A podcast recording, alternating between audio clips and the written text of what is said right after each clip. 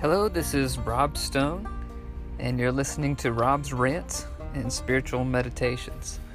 And uh, in this podcast, I'm going to be talking about some things that is, it's just been on my heart and mind, and just some thought processes that just kind of come out in uh, what would seem as to be a, a rant.